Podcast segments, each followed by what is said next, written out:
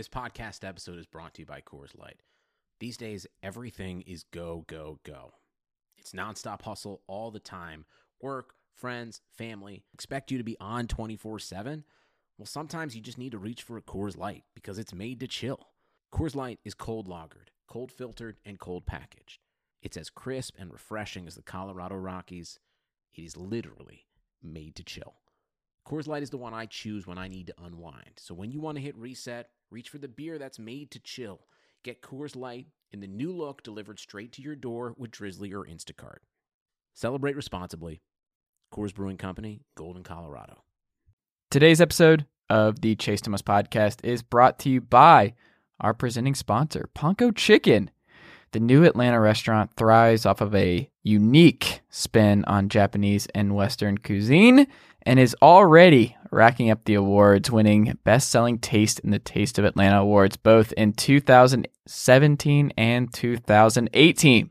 So, if you're in the metro Atlanta area and are wanting to try something new and good and delicious, go to Ponko Chicken today and tell them that I sent you over. You'll be glad you did, I promise.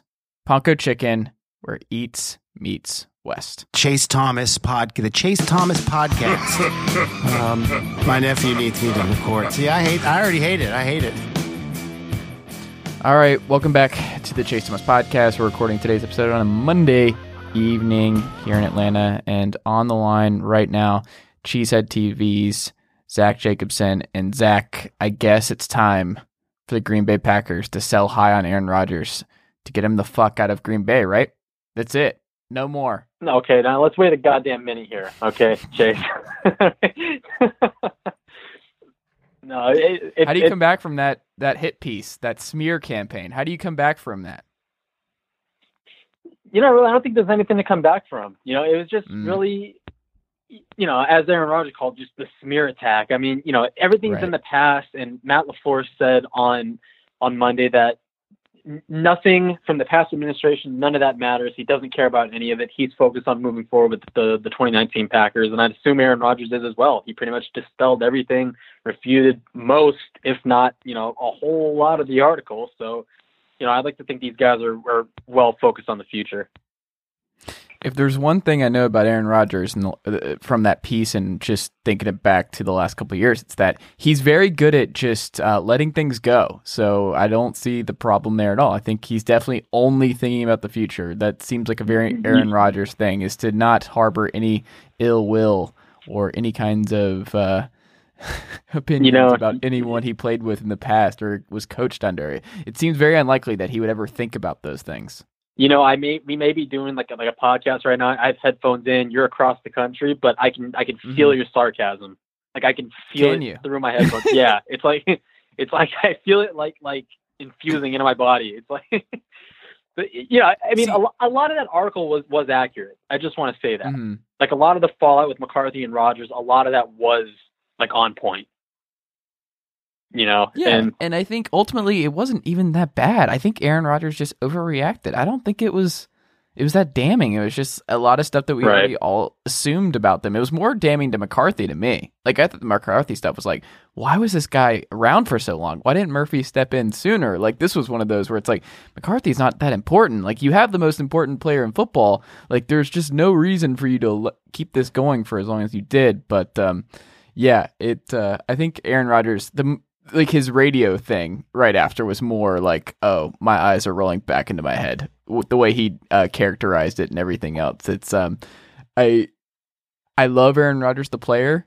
Um, I think he's a smart guy for sure, but I also can totally see how dudes are just like, oh god, uh, this guy. Like he's one of those dudes. We all went to high school with guys like this where they, if they weren't genetically gifted in a multitude of ways, everybody would hate them, and they would. It, life would be very hard. Life would be very hard for Aaron Rodgers if he was five six and one thirty five. Like he, it would just be difficult for him with his personality type. he, he would But be, be- he would he would be the kid that would raise his hand for every single question or shout out Right. the answer.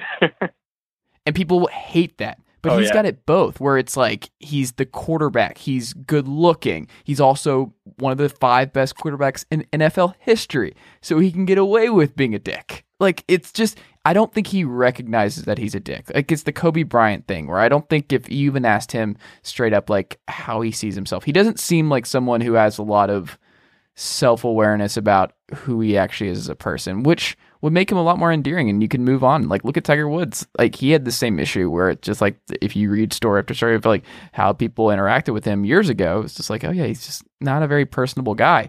And I think Tiger eventually admitted that, but Aaron Rodgers doesn't seem like someone who's ever admitted that he's just not a personable guy. He seems pretty quiet, like he has a weird family stuff. Like there's all kinds of red flags there. Like I just he can still be great at his job, but like Aaron, it's okay. Just admit like you're you're kind of tough to be around and you're kind of a dick, like it's it's okay. You're still great. You're still our quarterback, but at least have some level of self awareness about like your decisions and the who you are as a person and everything else. You know?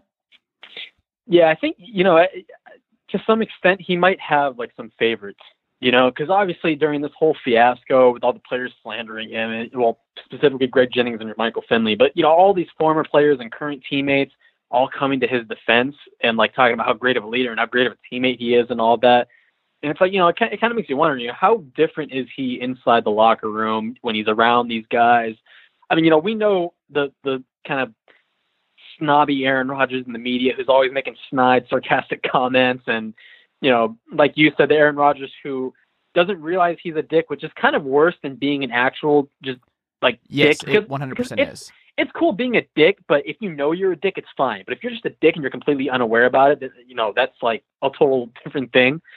But you know, he's obviously kind of, I should say, earned the the the platform to kind of boast a little bit, have a little kind of not chip on his mm-hmm. shoulder, but that little attitude, that arrogance. You know, obviously, you know, obviously, you wish he didn't, but you can't really do anything about it. You know, that's just that's just Aaron Rodgers. It's one of the things that makes him great. You know, it's just some guys can play with him, some guys can't. Same with some of the great ones, you know. Michael yeah, Jordan. That's I'm part of the deal. That's true. Hundred percent. That's part of the deal. Michael Jordan was a shit teammate to a lot of dudes. Like it doesn't matter. Like you still take this day in day out. But I also understand why if you're a coach and he's just changing stuff and just totally disregarding a lot of stuff that you're doing and route concepts and everything else. But you're like, well, uh, it's I would rather I would still rather have Aaron Rodgers in the alternative. Like he, I'd still take this, and it's it's a tough situation to be in. I mean, it's like coaching LeBron now. Like nobody, I will suffer, pretty much. Yeah, like yeah. Um, but that's part of coaching greatness or being around greatness. Most of those people are tough to be around. Um, so anyway, DeShone Kizer, the era is upon us. So um, oh Aaron god, Rodgers. god damn it! Why why did I agree to this? Why did I? I don't know, but uh, get excited about the DeShone Kizer era, folks. Um, so Russell Wilson, another quarterback who actually might get traded, but I don't think is going to get traded. I just think this is all very strange, and it seems like it's come out of left field, and there are people extrapolating as to who this is coming from. And this is this an agent thing pushing Russell Wilson because it seems out of character, but it's also like why do people assume athletes are a certain way when they really don't know them? And Russell Wilson's always been one of the best big time athletes at like hiding at who he actually is or just like mm-hmm. never really giving any kind of I don't know, any kind of I don't even know how to describe it. It's just he's never he's very calculated. It's very Matt Ryan where you're like, I don't know, even know what character traits I would even be comfortable assigning to him just because he's really good at it. He's very PR savvy. Steph Curry's like this, where it's like people who have an opinion on who he is. Like, what do we know about this person? Like, I don't know anything about Russell Wilson. Very and mysterious. people are just like, this seems right. Like he's a mysterious dude, and he's good at it. He knows how to be away from everything and never stir up anything. And then him just being like, nope, if you don't uh, sign me by April 15th, I am uh, playing out 2019 and you can franchise tag me if you want in 2020 and make me the sixth highest paid quarterback or whatever. But if you go on that road, great, but we're not negotiating past today. And it just, it's all very strange. What do you, um, is this power play not like one of the more bizarre power plays we've seen in, in, in football in the last couple years at least, but maybe last like decade? I just don't remember anything like this for the player who has the kind of public perception that Russell Wilson has. Okay, yeah, I was I was gonna say Antonio Brown, but then until until you said that last part, I was like, oh, okay, yeah, that's two completely different guys. yes, one hundred percent. Yeah, well, apparently the Seahawks knew about this since like January, but you know nobody really knew about it like in the media. Nobody really knew about it since like a couple weeks ago. Like all of a sudden, the Seahawks have this April fifteenth deadline, which you know still no news about about an extension, still nothing. I I think he's going to be an Oakland Raider. That'd be that'd be freaking crazy, wouldn't it? I mean, they have they have the draft capital for it.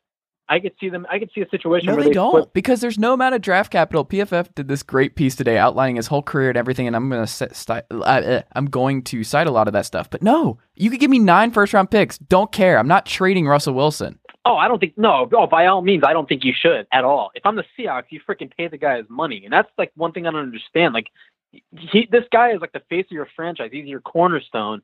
Pay him his goddamn money. But I could see a situation where two teams somehow come to some kind of agreement. The Raiders maybe flip 24 and 27, and maybe Derek Carr. I don't know. I'm just floating that scenario out there, but that would just that would No, be you just something. don't do it. Like you hang I- up I you everything. You're Yeah, no, no, there's no way. There is like no logic in doing that. If you're smart, you don't trade Russell Wilson. I I don't get it. Like the stuff I call his bluff. You like especially with what we know about him as a person after everything I just said is like eh, this is going to be maybe a little offensive, but um I got to be careful here. Uh Oh no. it's got to be a, a WWJD situation for Russell Wilson where you you call him up and you're like, hmm, is this really the way you want to go about uh, handling your business this fall? Is this really what you want to do to the franchise you want a Super Bowl with? Is this what uh, is this really the best way of going about things? so just kind of like guilt Is this trip what him. you want to do, Russell? Guilt him into it. Guilt him and be like, "Is this you? this can't be you, Russell." I call his bluff. I would like he's one of those athletes for sure. I would call his bluff. I'm like, you really think you're going to make this ugly? Are you ready for the PR questions? Are you ready for reporters to never stop asking about what's going to happen with your future all fall, no matter what we do as a team? Are you ready for every question to be centered around? So, what are you going to do if they franchise tag you in 2020? What are you going to do um, if this season gets rocky? Are you going to try and get Schottenheimer fired? Are you okay with um, what happened in Dallas? Is that where it's coming from? Is that they never um, let you drive the car and it was just Chris Carson show, which everybody signed up for in a playoff game with the Dallas Cowboys? Is it that uh, Brian Schottenheimer's chain too big? Not you're not feeling it these days. Um, what is it? Uh, that's going to be the storyline around him for months and months and months, and he doesn't seem like the kind of player who would um, love to have that sort of um, uh, attention all the time. I, I don't think that. I think that would get very uncomfortable for him very fast. Oh yeah, and, and you think too, to your point, if something does fall through, and he gets flipped to let's say you know one of the teams that are that are not rumored but you know speculated by a lot of people as to where he would be the best fit. You know the the Raiders, the Giants, and the Cardinals, the the primary three. If he goes to one of those teams and he like doesn't win another Super Bowl with those teams for like the rest of his career, that's gonna follow him like a black cloud that's to loom over him for the rest of his career. And There's only one team that shouldn't trade for him if it's up. Like there's only one team in the actually two. I'll I'll say two, which actually tells me a lot about how I feel about this other quarterback now that I think about it. But it's mm-hmm. the Chiefs and the Packers. That's it. Those are the only two teams that should not entertain it. right, okay, yeah, I can I can see that. Is there anyone else that you'd be like, oh no, we're we're just we're too content with what we have? Like we we would never take Russell Wilson. I think Russell Wilson, it, it's just especially what he did last year. He's incredible from the pocket. He's incredible on the run. He's just uh, let me go ahead and cite some stuff, folks, for people who just don't really appreciate Russell Wilson. So Russell Wilson has now graded at 74 or higher on all seven of his professional seasons. The only other quarterback to do that in that span is Tom Brady, Drew Brees, Ben Roethlisberger, Aaron Rodgers, and Matt Ryan. That that's a pretty good group to be a part of. Um, the 2018 season was his best since his rookie season. He finished the year ranked sixth among quarterbacks with an overall grade of 89.2. Was propped up by a third ranked passer rating from a clean pocket, which is the biggest arbiter of uh, long-term QB success from Pro Football Focus. It was 122, and he was the best in the NFL in leading uh, big time throw percentage. So he's clutch. He's great on the run. He can play behind a bad offensive line, a good offensive line. Um, I, I just there's no rationale for trading him, and there's only just two guys in the league that I just wouldn't do it, and it's it's Patrick Mahomes and it's uh it's it's Aaron Rodgers. That's it. Everybody else, no. Great. Whatever you want. We'll take him. A report actually just came out as you were talking, saying Russell Wilson's agent is still meeting with the Seahawks, which is a reason for optimism. So there's there's like little to no chance this is happening, but it, it is fun to entertain. Yeah, I just it, it's insane. Like for them to even entertain it. Like no. Yeah. All right, Russell. Yeah. We'll see you this fall. We'll see you this fall. We'll see what happens. All right, man. Um, Like, no, guys, yeah, I'm serious. Raiders. I'm serious. I want to trade. okay, cool, Russ. We'll see you at camp. Right. Like I, he's like one of those cute, adorable pup. It's like we know you're not going to torpedo this locker room, like uh, Antonio Brown. We know what you're going to do. You're going to be like, you, it. It's just, it's like if Tim Tebow ever had a power play. You're just like, really, Tim? Do you really think you have it in you to be the guy who just goes all about you and forces your way out and destroys a, a locker room culture and turns your back on the city and has an entire city hate you forever? You really think you're going to be that guy? You really think you have that in you? No, you do not, Russell Wilson. You do not have that in you. Unfortunately, you do not. You As know much what as they- Ciara or your agent may want you to, that's not you, Russell. You know what they say about nice guys? They're too nice to demand trades from NFL teams. That's exactly what they say. That is exactly what they say. God, that'd be the mo- this the funniest. Uh, just like I would love a quote where he's like, "Yes, I've um," he would like apologize multiple times while demanding a trade. He'd be the apologizing one where it's like, "I'm so sorry," or he like calls Pete Carroll crying. I'm I'm so sorry that I'm having to do this, but a- my agent, he just he's adamant.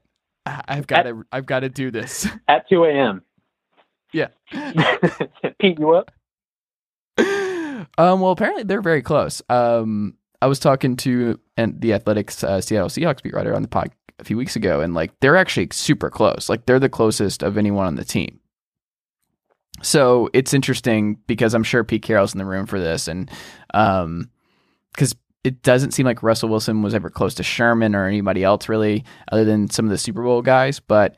He's a pretty private, quiet person, but apparently he's he's still very, very close to Pete Carroll. So I, I don't imagine um, John Schneider being able to go into Pete Carroll and be like, "Look, Pete, um, you already have a chewing gum problem, but um, I'm, I'm I've got some bad news for both you and your dentist. You're going to be chewing even more gum because uh, we're trading Russell Wilson. I, I just don't I don't think that's going to happen.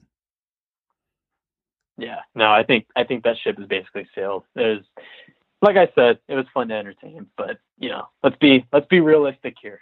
Okay. Russell Wilson is not going. It's just that just doesn't happen in the NFL. Like quarterbacks, especially in their prime when they have so many more years, it's just te- it just does not happen. It does not happen. Especially- who would be the closest? Especially Who with what you know what, what what they were able to do last season. You know how they kind of came back late in the season. They were kind of able to to sneak into the playoffs. You know, and everyone really counted them out in, in, as early as October. You know, like they're obviously they're turning over that roster right now. They're they're kind of still licking their chops from the Legion of Boom kind of falling out, but you know they're they're building a solid football team right now, and and you know really maximizing what this next stage of Russell Wilson's career is going to be. You know, obviously they're not going to be able to recreate the Seahawks of of 2013, but they have a pretty solid team over there right now, and I don't see any reason why you would even entertain the idea of shipping off Russell Wilson. I, he like universally he's regarded as like a top five quarterback every single year by like any football fan you ask, even like the most hard headed of fans, they will tell you he's like a top five quarterback year in and year If out. If Russell Wilson is not in your top five, you're just there's something wrong with you. Like You're you're, just banned from having an opinion. football. Yes, exactly. And we're very pro banning opinions on this podcast, so I am right there with you. Um, yeah, I mean, I guess the closest comp to something like this would be Drew Brees. Was that it? Has there ever been anyone close? I mean, I, I don't remember how that whole thing happened in 2006 because you know I know they had the, they had Philip Rivers over there and the Chargers were kind of they were comfortable with moving on from Drew Brees, but I mean, was it like a But similar Brees was situation? still good. And he had a Yeah, lot of he- years he of his was. prime left. That's the thing, is like you had a lot of years of his prime left, and that's what would happen with Russell Wilson. He still got he- a was like- lot of good football in him. Hell, he was like four years into his career, I think, at that point. Yeah. Um, because Russell Wilson is what thirty, yeah, and he doesn't take the bad kind of hits. He's not taking the Lamar Jackson hits where it's like I don't think this guy is going to be walking in two years. But um, God, do you know what his middle name is? What is it? Carrington. Russell Carrington. I was like, How have I Prince never known this? oh my god! Of course, it's Carrington. Unbelievable.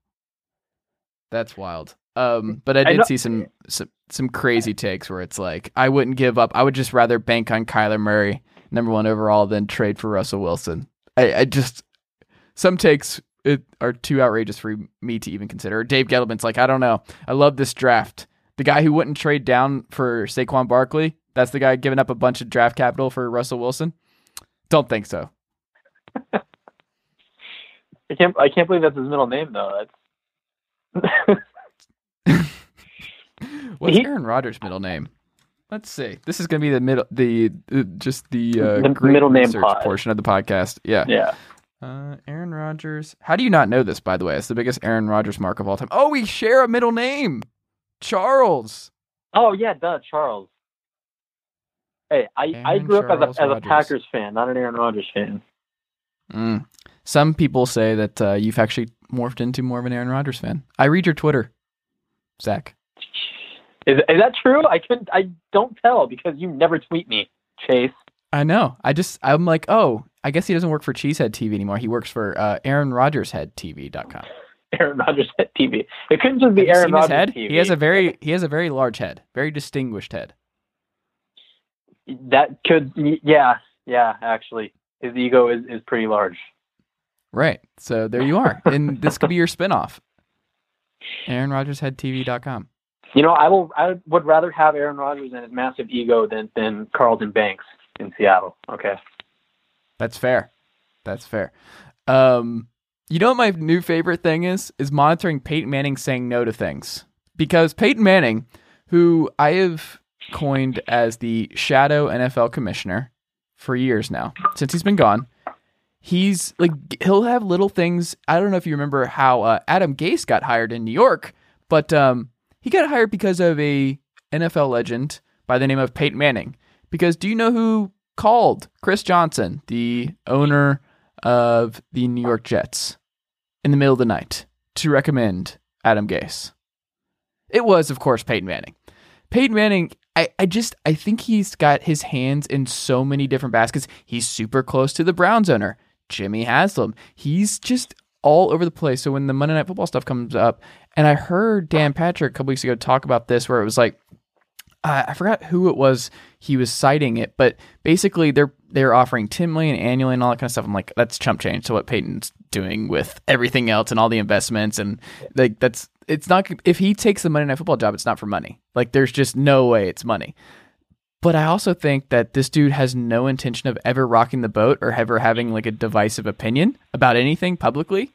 That like he doesn't want to trash guys he likes. He doesn't want to um, do that kind of opinionated um, broadcasting or just he doesn't want to run a team. He doesn't want to do that kind of work either. So it's like I don't think Peyton wants to do anything outside of be like the head PR guy where he's friends with everybody. And I'm like, is he just kind of like Magic Johnson? Is that what he's building? I think that is. I think he wants to be a billionaire and also just be like Roger Goodell's like good PR guy. Like that's the reason he's in this ESPN stuff. Like the history of the NFL celebration, he's like Captain Memberberry. Like he wants you to he is he wants to be safe. He wants to do the stuff that he knows will never get him in trouble and make him a bunch of money. And people are going to be like, oh, I love this. This is great. Trip down memory lane with Peyton Manning and everything else. He goes to Monday Night Football and blasts Josh Rosen.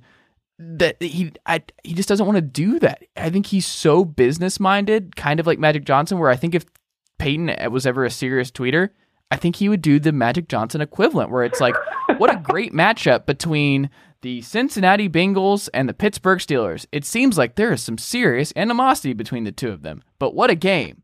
That would be Peyton Manning every night. The score is twenty-one to seven. That is a two touchdown difference.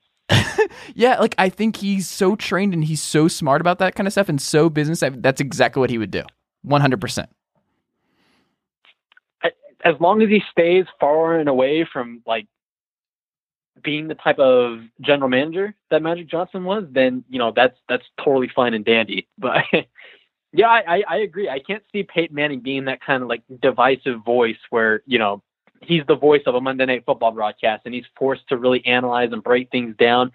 For some reason, it worked with with Tony Romo. I don't know how that happened, Mhm. but he ended up being just exceptional. Like he's one of the best I've heard, like like in, in recent years, you know.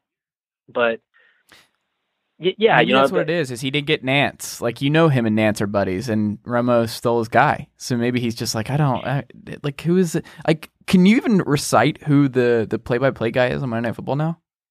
I don't know his name. Is it Tessitore? Joe Tessitore. I Did he think. get renewed?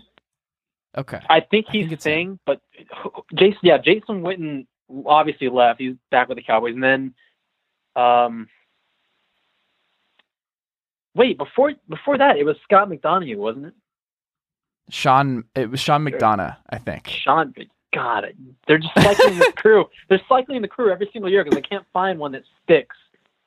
That Well, I mean, like Tirico was great. Tirico was like, the answer. I wish they could have gotten Tirico long term because Oh Mike God, Tirico is very good at his job. Tirico and Gruden were like the combination. Like I could I could fall asleep listening to them talk about football. Right. Like you're just he I love the way you described it too because that's perfect. Like Tirico was great for Monday night because you're like it's a weeknight, I got to go to work in the morning. Let me gradually fall asleep as Mike Tirico tucks me in with um Robert Griffin III uh, doing some crazy stuff with the Redskins as I pass out to another bad Monday night loss for the, the Washington football team. Like I, I think there was something soothing about a bad Monday night football game because the slate's just never as good as Sunday night and everything else where you're just like, ah, don't have to give a shit about this. But thank you, Mike Tirico. Yeah, he was just that that like when you hear his voice, you kind of you relate it to Monday Night Football, you know. And it was kind of like the same for me with Sunday Night Football growing up. You know, when I was, you know, every time I'd come in, you know, okay, there's going to be an obvious age disparity between you and me right now, but every time I would come in from playing outside as a kid, and I would hear Okay. Sunday Night Football, and I would hear. Yeah, it's important. Yeah, that's like I recognize Sunday Night Football, and I would think, oh shit, I got school the next morning. I hate my life. You know, it was just those small things that just really make me like relate. And Tirico was one of those things, dude. Like, like him and Gruden were just, God, they still haven't been able to replace them. It's like the Packers with Nick Here's what you do. They still haven't been able to find a free safety to replace Nick Collins. Exactly. Bring it back to Cheesehead TV, where you used to be a writer before you started Aaron Rodgers Head TV. Um, no, I would just give it to Rex Ryan because he's going to say something insane. He's going to get himself fired at some point. Where we got that little bit, like I would do, I would double down. Like so, Beth Mowins, uh, friend of the pod, been on the pod, delightful person, great broadcaster. If you do Beth Mowins and Rex Ryan for a full season, I'm all the way in because Rex is going to get himself in trouble. Like, and you listen to some of the stories about what he did in the draft room um, when he was with the Ravens. I forgot Daniel Jeremiah was like leaking some stuff on Move the Sticks, and I was just like, oh my god, Rex Ryan. If you just he doesn't have a filter, and I just I think that's what makes a good uh, a good color commentator is someone who just doesn't have a filter where you're like, oh, he might say something insane at any moment. I'm ready for that. Like that's all I want. Like yeah, like infuse some entertainment into the broadcast. Like I, yeah, I'm I'm here for that. I mean, Like, I don't want like, I don't want to the, know the Ravens are playing, doing, or the Rams are on Monday Night Football, and Eric Weddle has a big play, and Rex Ryan somehow just has this insane Eric Weddle story that he just unearths and like clearly not supposed to bring it up out loud. Like under no circumstances is this an appropriate thing to bring up on national television. But then he just starts extrapolating of what this Eric Weddle story was and all the finite details. And he's like, yeah, and then uh, Dwight Lowry. Uh, uh, wasn't it the free safety on the Ravens forever that was the guy who replaced? What was it? It was him and Ed Reed, right? Wasn't it Ed Dwight Lowry, or was that the Jets that he went to? I, I think he was on both, or was it Landry? You know what I'm talking about? That I, I, yeah, I uh, know who you're talking. I think it was Lowry. That's what I thought. Okay. I think he went to tech. But anyway, like something about that where you're like, oh, okay. And you never know if anything Rex is saying is true. Like he's going to be that grandpa where he'll tell you a story and you're like, I'm, you're my grandfather, so I have to take this at face value, but I'm 93% certain this never happened. Grandpa Rex. It's very uh, uh, Jon Gruden esque. Yeah, I but like. Gruden is just not as entertaining, I don't think. Like, I think he would be Oh, more I think Rex would be more entertaining because I don't think he'd be as overly positive. Like Gruden went overly positive on the broadcast. I think Rex Ryan would go overly negative and just Okay, be a fair. dick about some stuff. Where Yeah, it's that's like, fair. what? Um, speaking of the Bills, though, and Bills coaching legend Rex Ryan, um, this is the last thing I wanted to touch on before we get out of here tonight. The Bills, uh, Brandon Beane, their uh, their GM, where as they're building Carolina North, um, he doesn't think this team has a lot of holes. And uh, folks, the Buffalo Bills have a lot of holes because their uh, running back situation. Let me check my notes here. LeSean McCoy and Frank Gore. Okay, not great, not great. Josh Allen, sure, whatever. Like it's at least gonna be fun. It's gonna be a wild ride. Wide receiver situation. Cole Beasley, Zay Jones, who had the worst rookie season of all time as a rookie. Uh, the only investment they've made in their wide receiver group, I think he was was he a second round pick? I want to say he was a second round pick.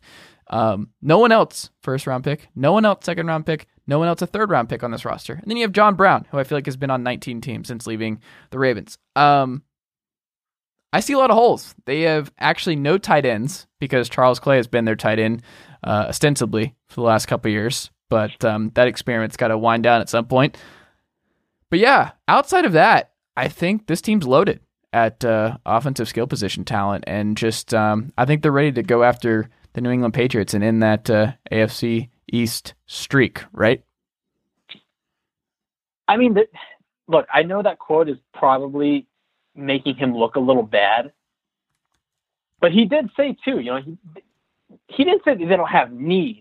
You know, like they do have needs, and in his defense, like that team, like on the defensive side of the ball, they looked really good last year. Like they allowed like the fewest passing yards of any team in the league. Like they were first, and they're about middle of the pack in rushing yards. But like you said, they don't really have that those kind of standout guys like your running back. The wide receiver group is kind of not you know weak, but Cole Beasley isn't exactly this. It's huge, definitely weak. We can say weak. Like Josh Allen has It's- no it's- talent around him. It's well, it's a slightly below average. Oh, I ah.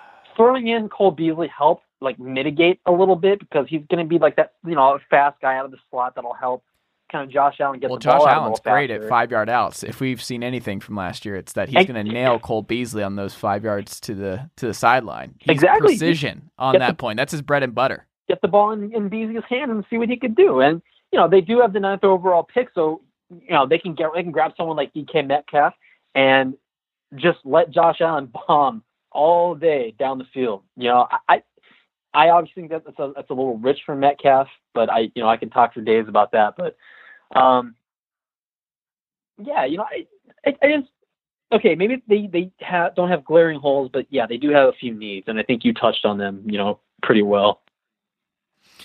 I like their defense. I like Alexander. I like Jerry Hughes, but they're getting older. Um, I love Milano um, in their linebacking group and Edmonds being Yeah. a first round pick last year. Like they're they're set. Like you said, their secondary was great. Tre'Davious White, all those dudes, like they're good. Like they're gonna be okay. But it's just the idea that they don't have any glaring holes um, offensively is just very very silly to me because um, there are a lot of holes. Um, Well, did he mean specifically offense? I mean, that's a very important uh, part of football, right? Is um, having skill talent, especially when your quarterback is uh, not very good at being a quarterback. He's very good at being other things. Like I don't know what I would call Josh Allen, but I feel like in today's NFL, like he's not a unicorn like the Kristaps, Porzingis types, where you're like, oh, this is amazing, this is crazy, but it's more of like, this isn't good. This clearly isn't good. But like, I bet on Josh Allen in some crazy games. I forgot which one where I was banging the drum. I was like, there is zero chance the Buffalo Bills lose this game. Who did they beat really good at home last year? Where you're like, how is this happening? And they won like nine to six. I, I want to. I forgot who it was, but like that defense is good enough where they can hide a lot of Josh Allen's bad throws and bad drive killer stuff, and where he runs around in a circle and throws the ball up in the air. Um, like it's he's out of his mind. Like Josh Allen is gonna. I, I just I'm excited for Bills fans because it's better than Nathan Peterman era. It's more intriguing than Tyrod Taylor. Like at the very least, it's going to be entertaining television. It, I think the Buffalo Bills and the Josh Allen experience is like um, going to the Transformers movies. Where you're like, we know this is objectively bad. Like I understand that this Michael Bay is a bad director, but this is a fun way to spend two hours.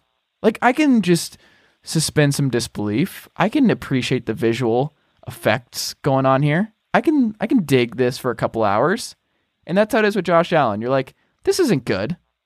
This offense isn't good. Zay Jones isn't good. Frank Gore is 93 years old. But you know, they're going to do some weird stuff. They're going to beat some teams they shouldn't. They're going to, I don't know. They oh, it was they beat the Chiefs last year, or no, this was 2017. But they did stuff. Like it's, I don't know. It's fine. Whatever.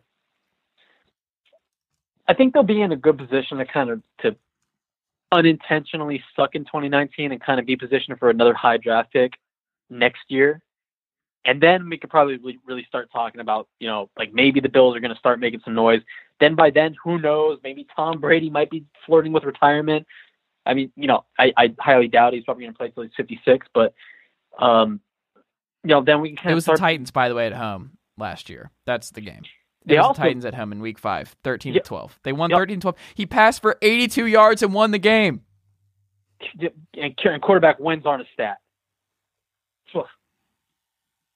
God, incredible. Are we sure he's not better? He's uh, better than Matt Barkley.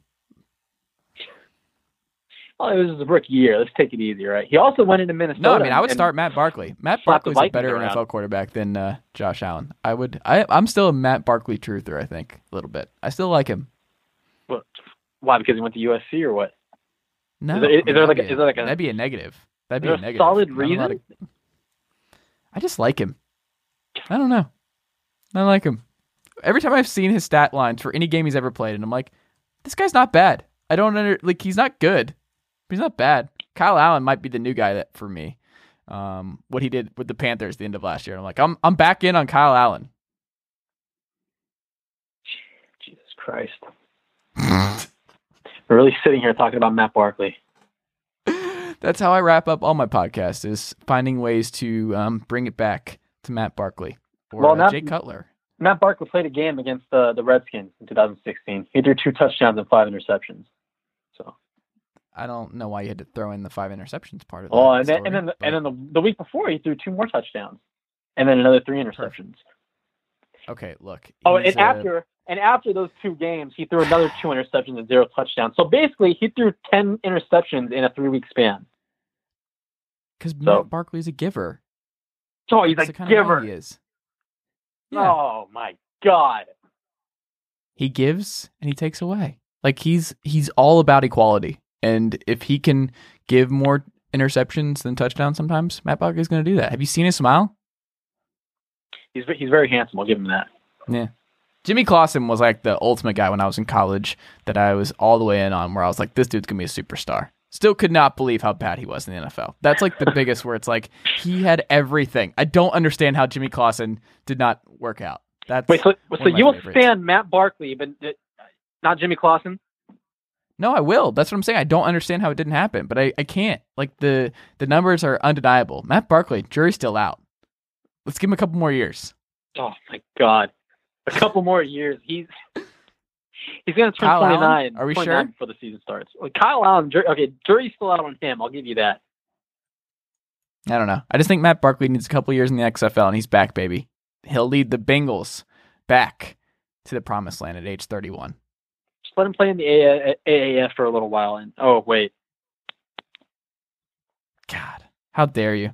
Um, can we talk about Colt Brennan? No, we're out of time. No Colt Brennan talk. Okay. oh, what a, what a shame. Uh, I love Colt Brennan. He's actually my all-time favorite college quarterback. So don't uh, say anything negative about my guy Colt Brennan um, and the visor and the, the the run and shoot offense. But anyway, Zach, thank you so much. Is there anything we need to check out on Cheesehead TV or any more Aaron Rodgers news or notes that you would like to um, usher out before Aaron Rodgers is no longer a Green Bay Packer, but actually a member of the Minnesota Vikings? Well, it's uh, DeShone Kizer season now. So, uh, yeah, at Cheesehead TV, we're having a huge draft party uh, on night two of the NFL draft in, in, in a couple weeks. So, big cam party, a bunch of, you know, some of the top analysts on Twitter and a lot of the Cheesehead TV staff and from other sites are all going to be there just shooting the shit. And uh, yeah, so be sure to check that out. All right, we'll do it. Zach, thanks so much. And uh, we'll have to do this again soon. All right, Chase. I mean, Chad. Thanks for having me, man. God damn it. God damn it.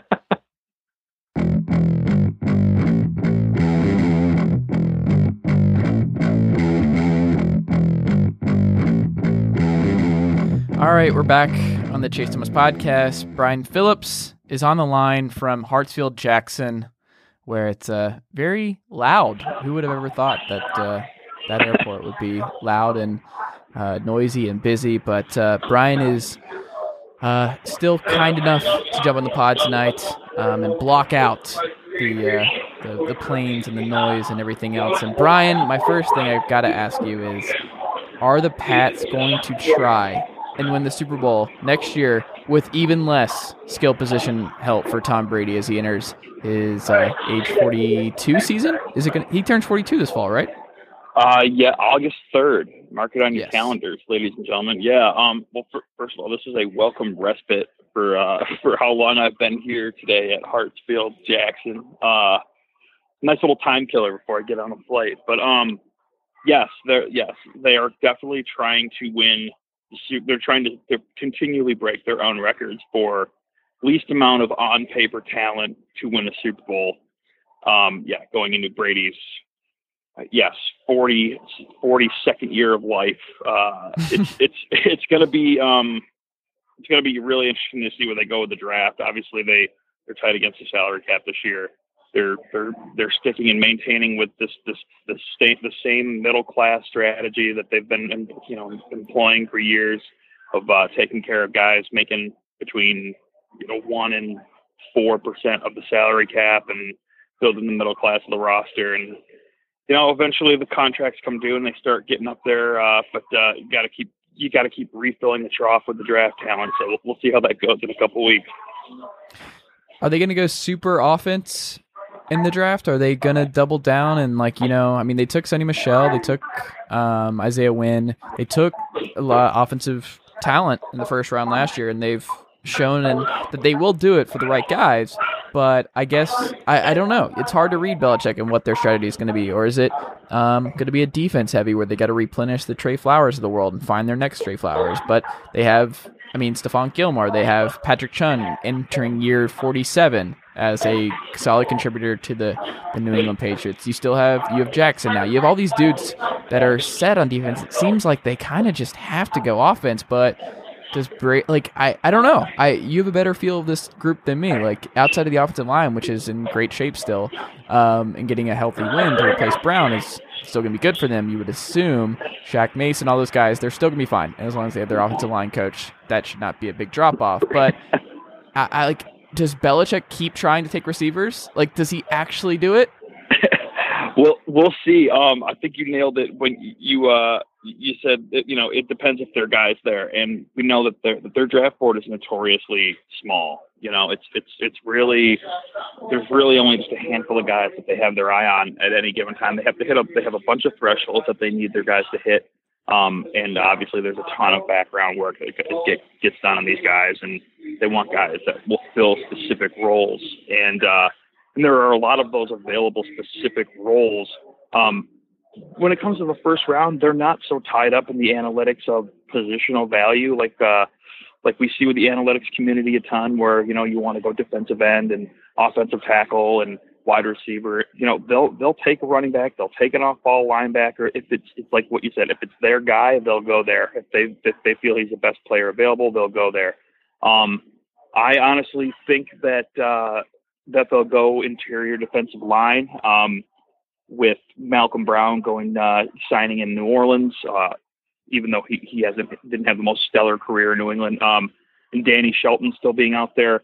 Uh, they signed Mike Pennel from uh, from the Jets, but um, they're definitely going to want to get younger inside, and I think a guy like Jerry Tillery or Dexter Lawrence could could do it for him. But you know, there there are so many stud wide receivers in this draft, and if they go wide receiver in round one, I could definitely see them going with a guy like Kelvin Harmon from NC State, who is the best wide receiver, the best blocking wide receiver in the draft. He's he's definitely not going to check up all the boxes on the agility side, but he can do literally everything else. Uh, can get separation. He's great with contested catches. I think he would fit Belichick and McDaniels' system absolutely perfectly if they did go wide receiver. That's that's where I I would love to see them go uh, if they don't go uh, and address the defensive trenches. No offense there at 32. Do they take him? Oh, 150 percent. I think. Uh, I think if he's he's close there, with Kirk Ferentz, isn't he? Isn't Yeah, he- yeah. yeah. If Kirk Ferentz was uh, was on Belichick's staff in Cleveland, Uh, he's got uh, his son is on the roster. He's been on the roster for the last two years uh, in the practice squad, um, up and down on the 53 man roster and back down on the practice squad a couple times. And uh, yeah, and obviously a, a pipeline um, to the Iowa guys.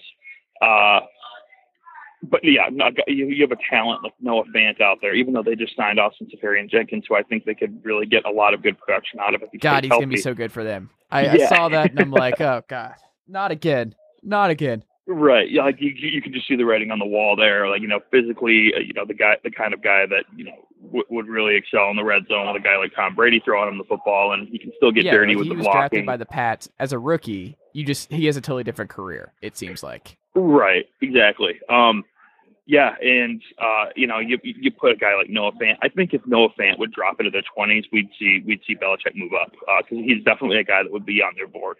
Um, and uh, you know, they've got they got 12 draft picks. They've got a, a ton of capital. They can move up and pretty much do whatever they want. Move up, move back. Um, and uh, if, if he fell into the into the low 20s, I'd have to look at the draft order again. I don't have it off the top of my head, but there's only a couple teams that they would really have to jump um, to uh, to get to him. But uh, man, who knows if he's going to be there? This is going to be uh, the is going to be pretty crazy with how it all shakes out. The one that stands out to me for them that would just signal that they've kind of like just seeing what they had to deal with the Chiefs and like what the Chiefs have done with Kelce and Tyreek Hill, where they just target those two dudes over and over and over again in the playoffs until you can stop them. And uh, it turns out teams can't stop Tyreek Hill and Travis Kelce, um, specifically when you have someone like Patrick Mahomes throwing him the ball. And Mecole Hardman, and you, we know how Belichick feels about Georgia and Kirby Smart in that program. I, I wonder if that's the one where it's like he's obviously has a very uh, shady track record of drafting receivers, especially Yep. early on.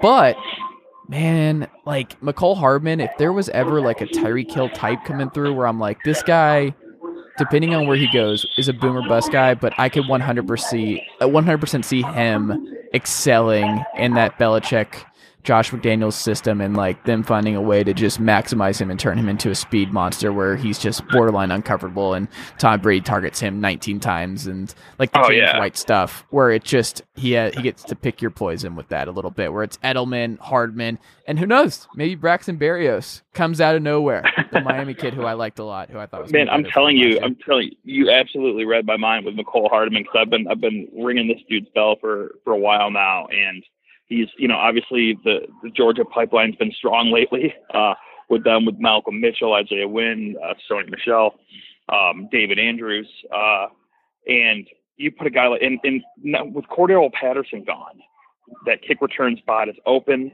Um, obviously, with Julian Edelman getting up in age, uh, punt return could be open if you could take the if you could take that role. And we're again we're talking about them looking at guys who can fill roles, and a guy that can fill multiple roles is is is immediately going to pop on a Belichick big board. You know, like a guy like Cyrus Jones was supposed to be when they took him. Um, but the thing I love about Mecole Hardman is, outside of the fact that he's so blazing fast, it's the fact that he does not change speeds when he catches the football. I mean, when he when he catches the football, he can catch it and he's immediately at full speed, and he can maintain full speed as he catches the football. And I, I think I think he's the most electric player in this draft, and the fact that he's not getting a little more love.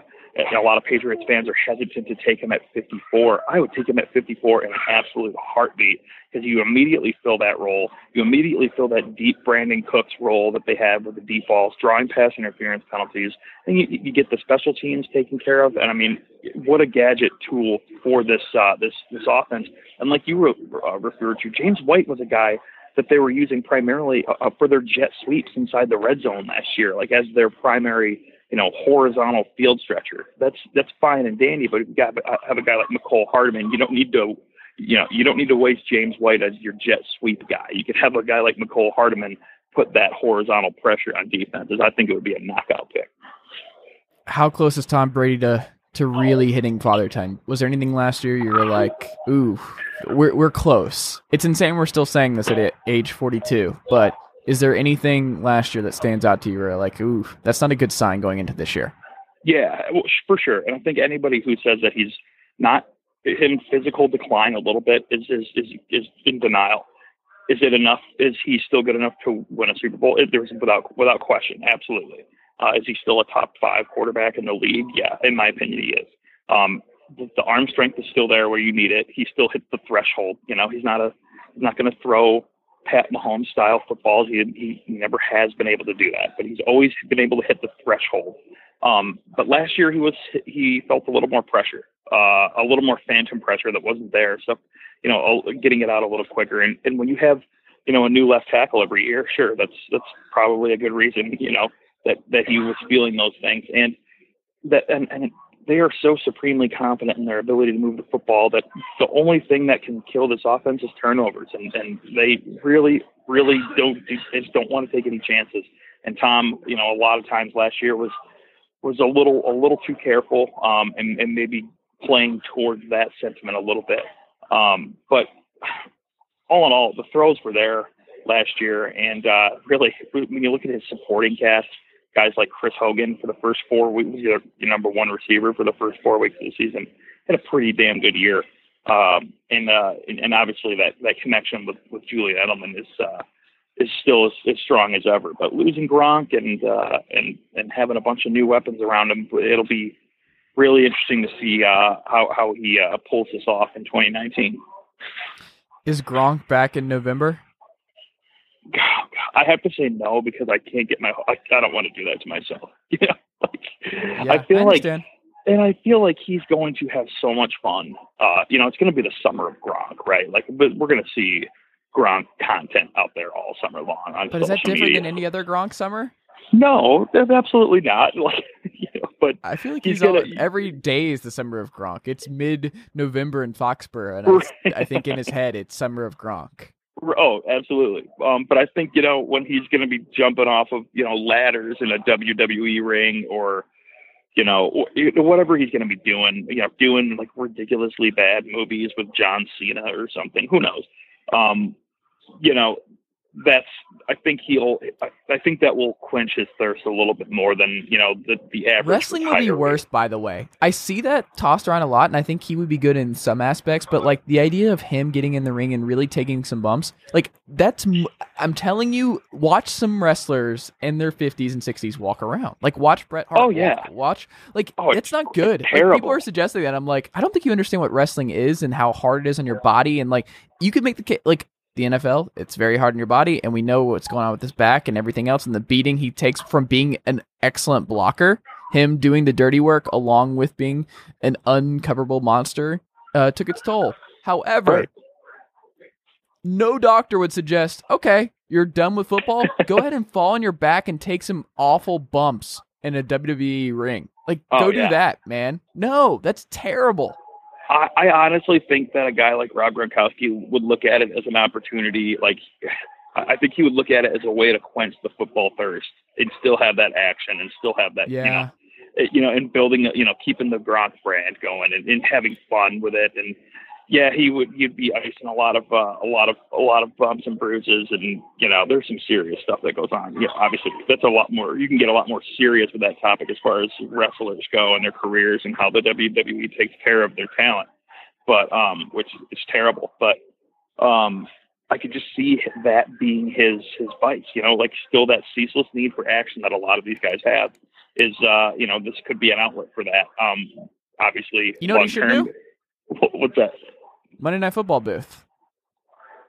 Let's put him in there. He'd be ridiculous. Let's get Oh him in Peyton Manning and make Peyton Manning as uncomfortable as humanly possible. Let's do no, put him put him in the booger mobile, man. Put him in. There you put go. Him, it, put him in the hover thing. You know, let him do a let him do a zip line across the field, like, Like, a, ride like around. Like it's not stationary. He gets to like as the game's going on, he just gets to ride around and he'll just chime in at any moment with whatever he's thinking at that present time. Like the Tony Siragusa thing, but like on steroids.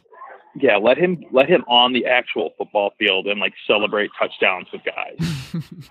you know, like I don't know. The more Gronk, th- th- that's always how it's been. The more Gronk, the Right. better. And now, now that you know, now that he's got, he doesn't have to have a filter anymore. He can say whatever he wants, do whatever he wants. I'm, I'm interested to see that aspect of it.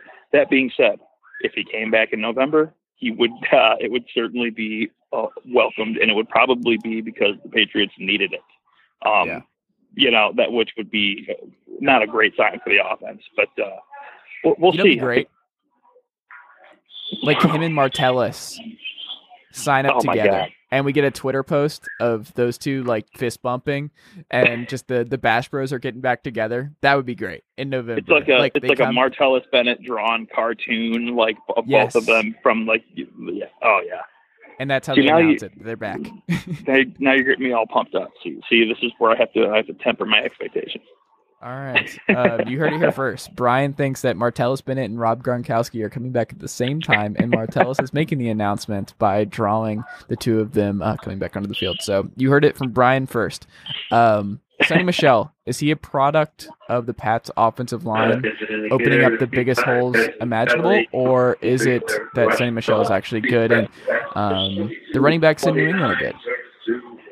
You know, in you know the NFL is, is, is there's no absolutes, but I think if you had to weight it, uh, uh, if you had to tilt tilt it one way, uh, that offensive line, particularly that, that that interior trio of of uh, of Thuney, Mason, and Andrews, uh, where they were the best in football last year, and they they were I mean they were absolute road graders. Um, Shaq Mason getting out in space. Uh, and, and Joe Thuney is going to be a hot commodity next year. Uh, I, I was, I'm holding out hope that he's uh, an in-season uh, or preseason extension candidate. But if I'm if I'm him and his management team, I'm probably looking uh, for some serious money, probably more than Shaq Mason got last summer. Um, Sony Michel is very good, uh, and I think he'll continue to progress. Hopefully, he adds a little bit to the receiving game this year. Uh, but I mean, anytime you're running against, you know, behind those guys who I, I believe have only missed three games in the last uh, three or four games in the last three seasons. Um, outside of that, they've all been together on the field, and you have that kind of continuity. Um, it's that's it, it makes it so easy for uh, for a young guy to uh, experience the NFL like Sony Michel did. And we saw them get better and better as the week went as the weeks went on last year, especially obviously uh, in the playoffs. They were absolutely phenomenal. So um, yeah, I'm gonna I'm gonna lean that one towards the interior offensive line. Okay. I remember just seeing a lot of just the schematic openings of this offensive line for the Pats and just being like, Sony Michel's good, but I, I don't know. I think this just might be a product of the Pats scheming teams into oblivion, especially in the playoffs um, this past year. So it's tough. Um, J.C. Jackson and Stephon Gilmore, what makes them so good at the corner spot? I mean, JC Stephon Gilmore was he was probably the best corner in football last year, and, and it's pretty biased, but um, it sounds pretty biased. But he, I mean, the film doesn't lie. He was he was absolutely ridiculous last year. Um, when it comes to uh, when it com- I mean when it comes to JC Jackson, he's got some he's got some things to work on, but the kid is the kid is tough, man. He is uh, he he doesn't make the same mistake twice. He rarely makes the same mistake twice. He's got a, he's got a little bit of a, a recognition, um, especially in zone. He's got some recognition issues, but uh, from a raw talent standpoint, this guy can this guy can go man to man press with just about anyone, and uh, and I think that's the reason why he was so uh, touted coming out of high school. And obviously at Florida, he had some issues um, before the transfer to Maryland, and uh, you know that's why he went undrafted. But uh, he's he's definitely looking like a piece of their future. That being said, if a corner is on the board in round two, uh, an outside corner specifically, uh, in round two or three, I wouldn't wouldn't be surprised if the Patriots took them and had some competition for J.C. Jackson because really the way they look at him is it's still well that's an undrafted guy who we got some production out of last year, which is great, but you know he's still there's a reason he was undrafted. So moving forward, we'd like to provide him some competition and add another asset in the process if we could. So who knows if he's even starting uh, number two corner next year, but um, all likelihood, obviously, would be that he is. Uh, and it's exciting to see uh, him learn from a guy like Stephon Gilmore. So they're they're in uh, they're in pretty good shape there. If I were to tell you that April 9th, 2019, in uh, J.C. Jackson's home city, um, they celebrated uh, J.C. Jackson Day, would you believe me? what what city is he from? What's his hometown? So, I'm going to try and pronounce this.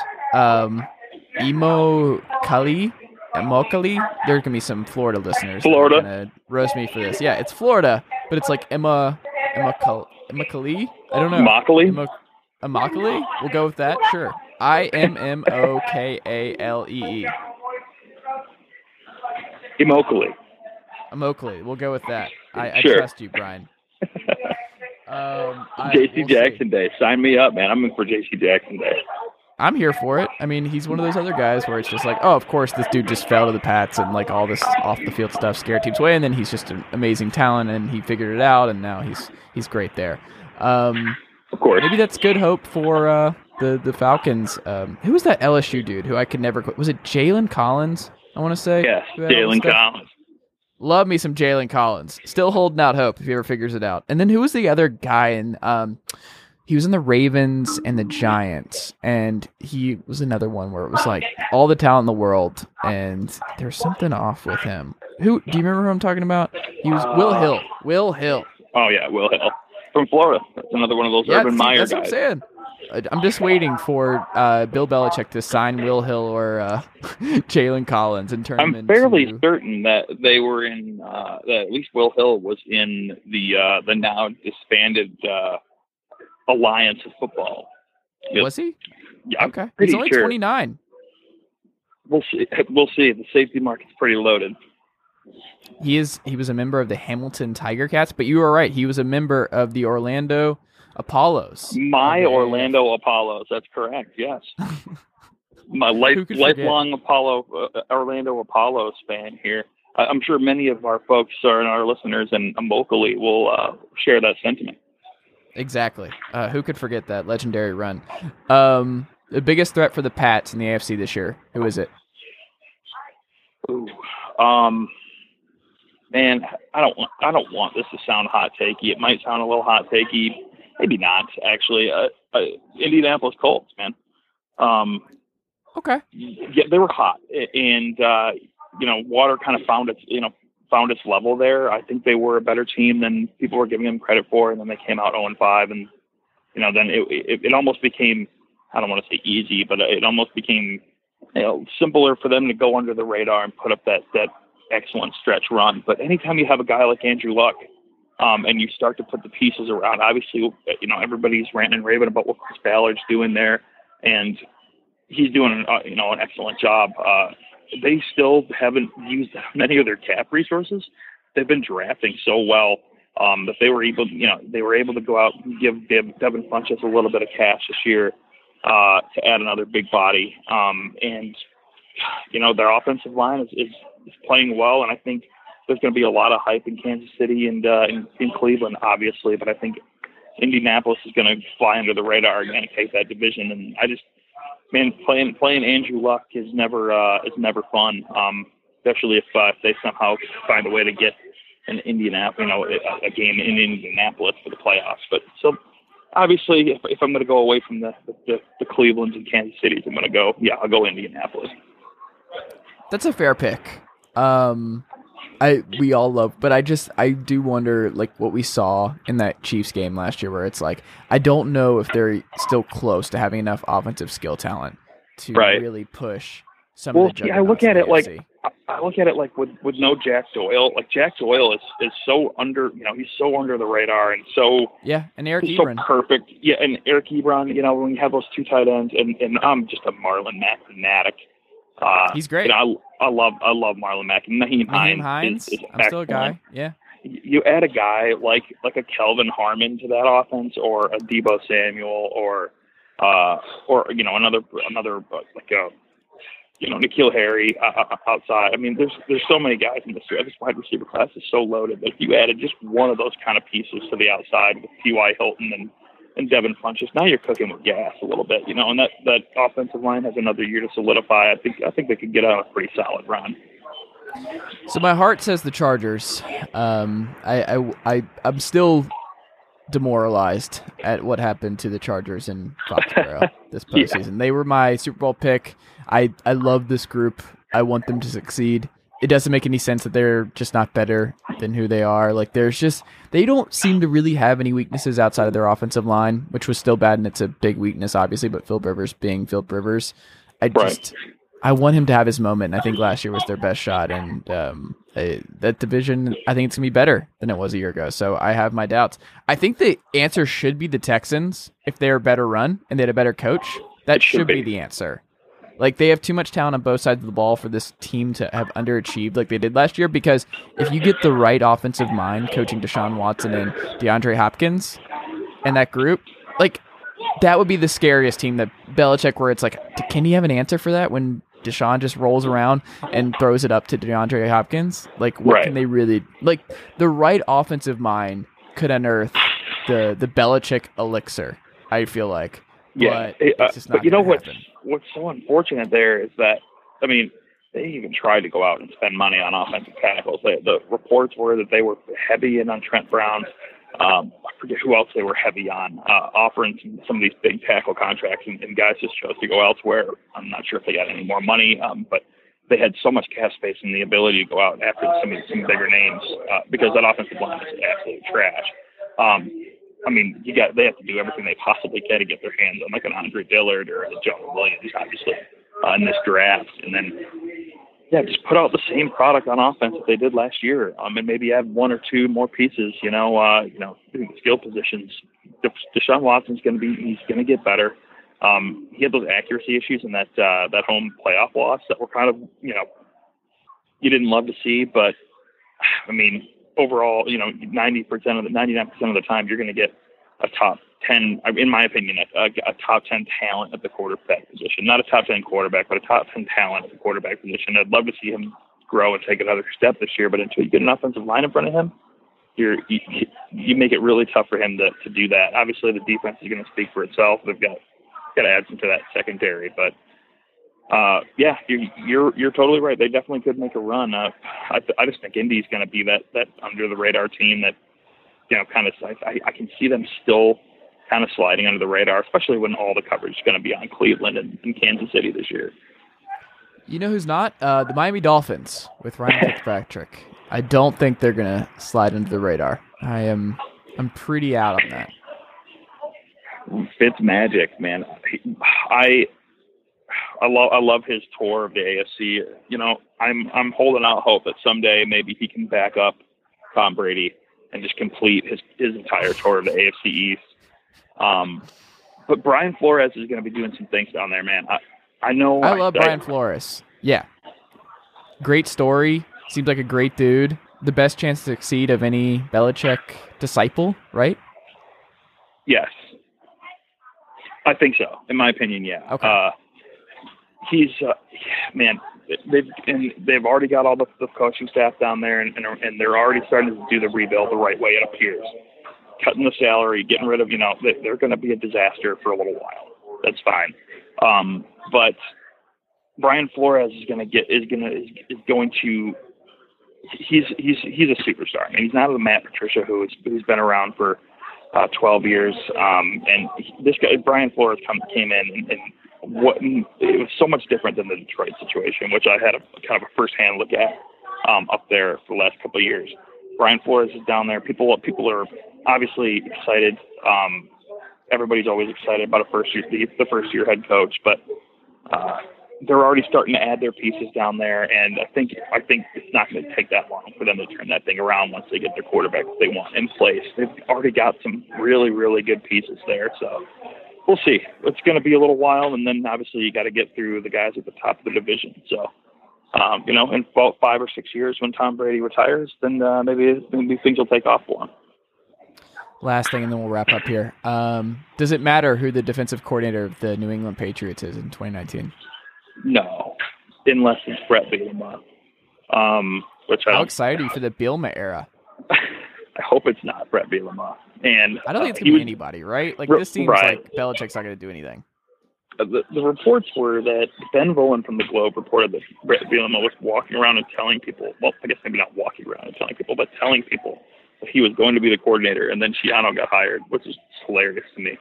Because either that's Ben Volin just with bad reporting, or it's Brett Bielema being an idiot. Um, I think but it's probably the latter.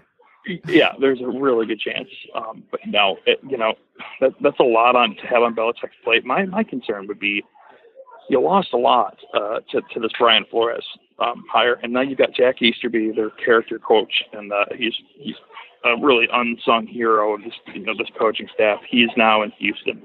um, taking more of a personnel role down there. And they've lost Chad O'Shea, a guy who was being groomed for the offensive coordinator role. Josh McDaniels is going to leave, and they, you know, they uh, basically they have two officially announced positional coaches on defense, Jerod Mayo and Steve Belichick, and so they're obviously they're going to be adding a bunch of guys on that staff. So I mean, that's a lot of responsibility for Bill Belichick to take uh, take on. But obviously, you know, he's he's the best in the business. So we'll see how it goes. I, I wouldn't be surprised if, yeah, like you said, he he just took the reins and ran with it this year. All right, Brian, you have a you have a flight to catch. We could keep talking about the Pats and uh, another, unfortunately, great season on the horizon. I'm sure in New England, but. Um, I appreciate you taking the time. Uh, we can read you at patspulpit.com. Is there anything coming out this week that we need to check out before we get out of here? Uh, I will be uh, probably doing a live mock draft on uh, on our Facebook live feed, uh, Pat's Pulpit Live, and uh, have some stuff out about correlation uh, as to I charted the last because I'm a, I'm a nerd. I charted the last 2,000 or draft picks since 2000 and other positional uh, approximate value metrics from Pro Jesus, Football Reference. It's a lot. So yeah, so we got some interesting stuff there. That'll be coming out this week too. So yeah, follow me at B Phillips on Twitter, uh, at B Phillips underscore SB. All right, do it. Um, Brian, I appreciate the time and uh, safe travels. Thanks, my friend. Thanks for having me on, Chase. Appreciate it. And that'll do it for today's episode of the Chase Thomas Podcast. I just want to remind you guys if you like today's episode and you are subscribed on Apple Podcast or iTunes, I would really appreciate if you could take a second, leave the show a five star rating and a review.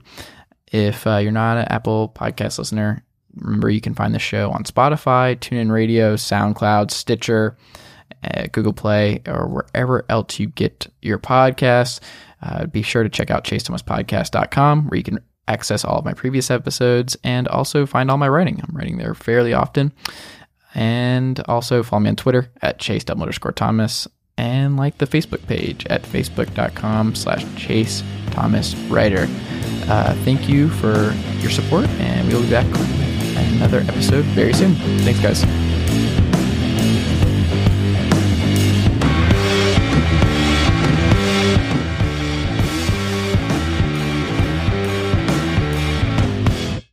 Nicely done, nephew. Chase Thomas Podcast. Hell yeah. Sugar Ray Leonard, Roberto Duran, Marvelous Marvin Hagler, and Thomas Hearns. Legends, whose four way rivalry defined one of the greatest eras in boxing history. Relive their decade of dominance in the new Showtime sports documentary, The Kings, a four part series premiering Sunday, June 6th, only on Showtime.